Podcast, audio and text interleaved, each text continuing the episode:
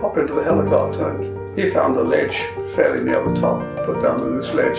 The sea was completely unbroken, sea ice as far as the horizon. It was also windless. No sound of water, no waves, no streams, no raindrops, anything, but total silence. It's eerie.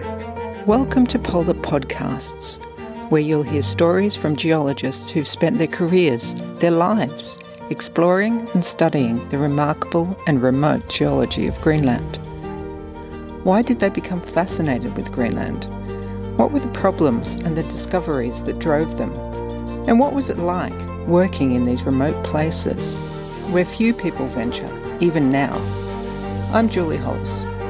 In this episode, we hear more from Brian Upton, Emeritus Professor at the University of Edinburgh, about his expeditions to northeast and north Greenland with the Geological Survey of Greenland in environments in stark contrast to where he had been working in South Greenland. Uh, dike swarms became very, very important to understanding what was going on. Well, again, what we know about them is this much. A huge amounts still to be done. I spent a lot of time with Emeleus and the Henry Emeleus and the Hebridean fields, and uh, a lot of work at that stage was being done by GGU in uh, East Greenland and uh, Oscar. That's Niels Henriksen, known to many as Oscar, from the GGU, the Geological Survey of Greenland. I said, Brian, would you like to go and work on this region that sticks out called Hold with Hope? Would you like to go and work there? We know got lavas there, some Mesozoic sediments under it. There might be one or two volcanic complexes there. Yes. If I had pinpoint the best field season I've ever had in my life, I think it was the. We got there in late June. The place was knee deep in snow, it was just very difficult finding any place at all to camp down. Spring and summer followed very, very quickly, and by September you were back into winter again. You were having great jobs trying to get out of the tent in the morning because all the ropes were totally iced up and um, had to break ice to get your water to make your porridge. You know, we were evacuated in a blizzard. There was a lot of uh, fossil wood. One of the fun things about the East Coast is it's covered in timber, wood. Uh, you've got all the great rivers, the Lena, the Yenisei, and the Ob, taking timber out of Central Asia and spring break up, tipping it out into the Arctic Ocean. It all moves west, hits Franz Josef Land and Spitsbergen meets Greenland and gets littered down like plastic does in present days, all down the coast. So all the Inuits knew about wood. Mm. They didn't know where it came from. We found this place, it was loads of this fossil wood. It's just beautifully, beautifully silicified. Henry day, one day picks one of these pieces up and throws it across the river to me. I thought, what's he throwing that bit of wood until it landed? And he, clunk! Hold with hope.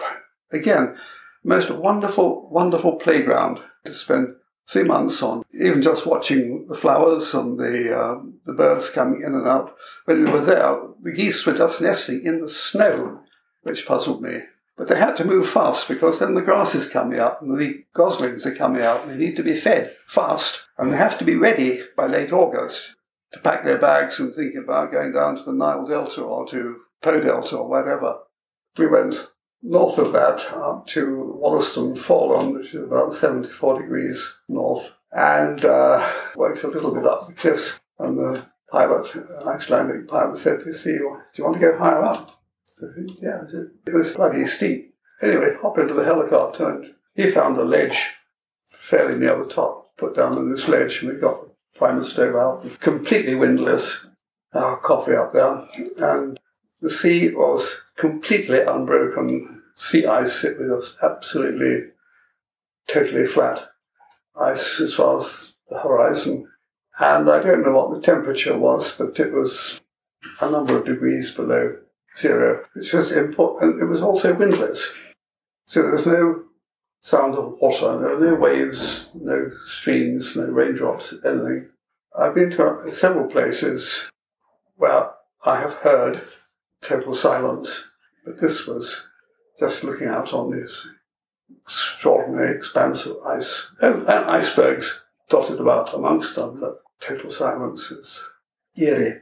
And then Oscar, Niels Henriksen said, Brian, would you like to? We've got a lot of these lavas up in the top right hand corner of Greenland, the zigzag dale lavas, and uh, Flingsdale and so on. She'd like to work up, like to come up there with us. And that was very entertaining. Feiko and Jepsen is, uh, was his partner, and they worked in the early 1990s in the extreme northeast Greenland on the zigzag day lavas, and their stuff was pretty good, to put it understated. Anyway, they collected every flow. So when I went there, it was very largely, I just reconnaissance, oh, this is what they look like, and this, uh, but I had all of the material, all the samples had been collected by these two. So Brian embarked on a follow up expedition to study the Zigzag Dale basalts in North Greenland with the Geological Survey of Greenland. Flew into Copenhagen, flew across to a Danish Air Force base in Jutland, got on a C 130 military transport and flew to Keflavik, overnighted there. The next day I flew on with a number of workmen going up to fix the NATO base at Station Nord, which is the northernmost of all of the NATO bases. We landed there and was then transferred to a, a fixed wing um, Islander aircraft that flew me from the NATO base to the Greenland Geological Survey base, probably 150 kilometers or so, I don't know. When I got there, I was told that I was to be flown immediately with a helicopter to my field area, region called Zigzag Dale, and I was assigned a field assistant, a young woman from Northern Ireland, Lorraine Craig, we flew out again, long way by helicopter to be deposited with a load of boxes and bags to set up tent and said goodbye to the helicopter pilot. After an hour or two, when we'd got two tents set up and we'd got the um, aerial set up, I said, Lorraine, I really could do with a cup of tea. She said, Well, get the Prime Minister and make some tea. Stupid man. I said, Lorraine, where are the matches? She gives me the sort of withering look that I only get from women and says, in the food box, of course, the kitchen box. Uh, no, Lorraine, there's no matches in the kitchen box. Right, there must be in the office box. no, they're not in the office box. So we then turned out every box we had.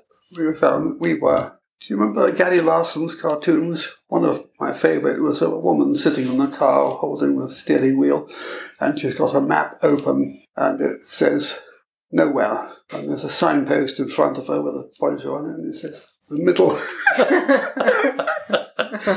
anyway, we're in the middle of nowhere, and I didn't have any matches and couldn't get a cup of tea. Oh shit! Yes, well, okay, I'll have to call base. Tell them we haven't got any matches. At this stage, we found that uh, we had um, complete radio blackout from the base. Oh, dear, dear. Which way do we walk? Before we do that, I think we'd better try the NATO base, Station Nord, with a Mayday call out, which we did. And they relayed the call to the Grönlandske Circle base. That is the Geological Survey of Greenland. And about four hours later, there was the musical noise of an approaching helicopter it was the same pilot, the Icelandic pilot landed, came running down the slope, giving me a big box, big package. He said, Brian, look after these very well. He says, never in the history of mankind have there been more expensive matches than these.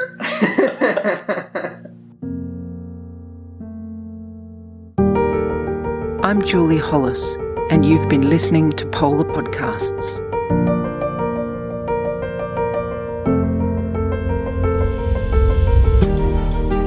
In the next episode, we hear more from Emeritus Senior Scientist Björn Thomassen about a close encounter with a polar bear in East Greenland.